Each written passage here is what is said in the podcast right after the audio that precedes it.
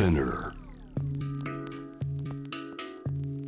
グローバーがお送りしております。J-Wave シャムダープラネットここからは海外在住のコレスポンデントとつながって現地の最新ニュースを届けてもらいます。ニュースフォームコレスポンデント今日はフィンランドからです。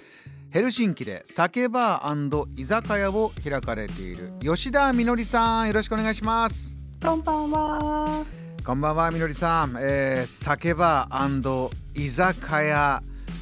今日のおすすめなんていうと今の時期どんなの出してるんですか？今はですね、えっと今週のおすすめはマテ貝の酒蒸しです。マテ貝の酒蒸し。そちらでも人気ですか？どうです？あのフィンランドの人ほとんどマテ貝食べたことないんですよ。南の方で取れる貝なので、ええ。なので結構見た目が印象的で、みんなちょっと恐る恐る食べてます。この居酒屋というフレーズもねどんどん浸透させていくんだっていうあのオープンしてからずっとあのいろんなお客さんともコミュニケーションを取っていると思いますけどどうですか？なんか印象的なことありました？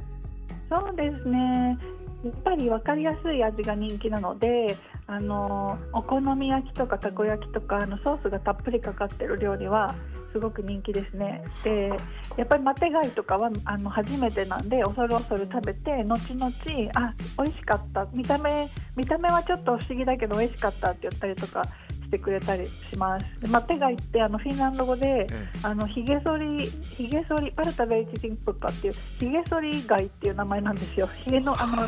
ヒゲを剃るカミソリに似てるので、いろんな見立てありますけど、はいひげ剃り以外、はいそうですね。なので名前からしてちょっと恐ろしいって思う人もいるみたいです。あんま美味しそうだね食べたいねっていう回にそういう名前はつけませんものね。そうなんだ、ね。これから浸透していくことを私は、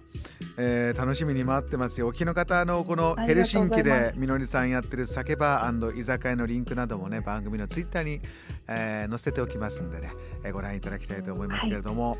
さあでは今日教えていただくニュースなんですがみのりさん前回はい。ご出演の時は、まさにロシアのウクライナ侵攻の直前、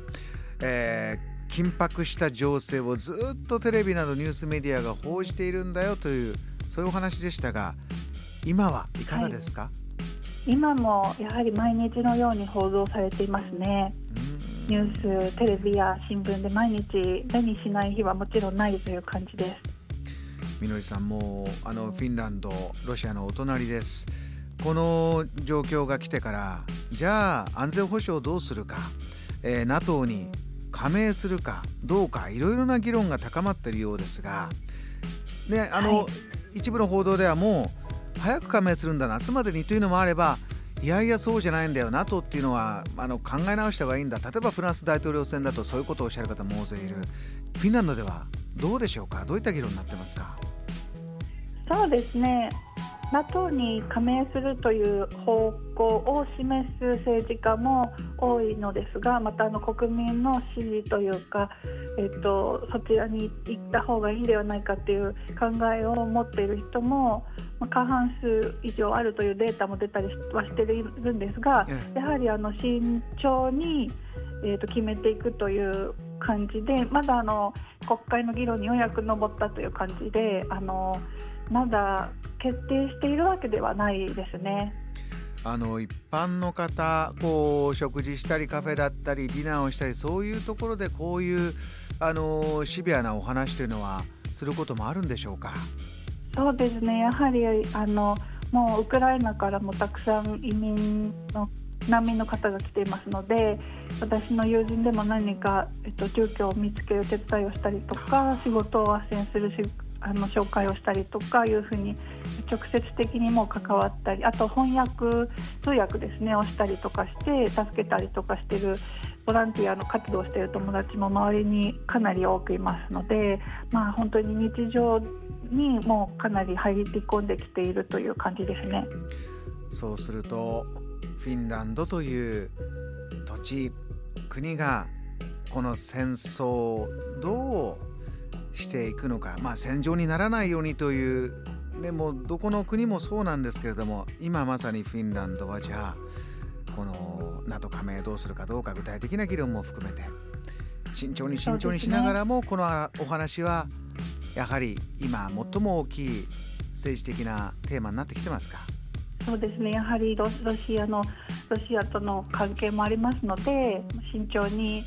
緊張した関係が悪化してしまわないようにそう。それタイミングなどもよくあの検討していくというような見解をほとんどの政治家が示していますね。みのさん一つだけあの生活に関して伺いたいんですが今日はイギリスの暮らしの話聞いてもう4月から、えー、電気ガスエネルギーが54%も値上がりしてしかも長期化、はい、皆さんがこれは長く続くと思っている生活変えなきゃいけない、はい、大変なフラストレーションもあるということだったんですがフィンランドはいかがでしょうか、はいそうですねやはりあのオイルガスガソリンの値段が一気に上がったりなんかして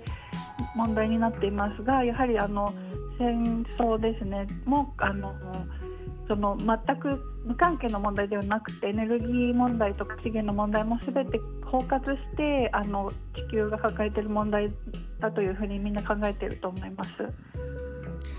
わかりました、えー、吉田さんまた、はい、ぜひ現地からのこの番組でも最新のリポートもお願いしたいと思いますし、えー、お聞きの方吉田みのりさんはですね北欧雑貨や家具などに関する日本のサイトノースモールプラスで北欧フィンランドからの手紙という記事の連載もされてますのでそちらもぜひご覧いただきたいと思います、えー、今夜もお忙しい中リポートありがとうございました。ありがとうございました。JAM The Planet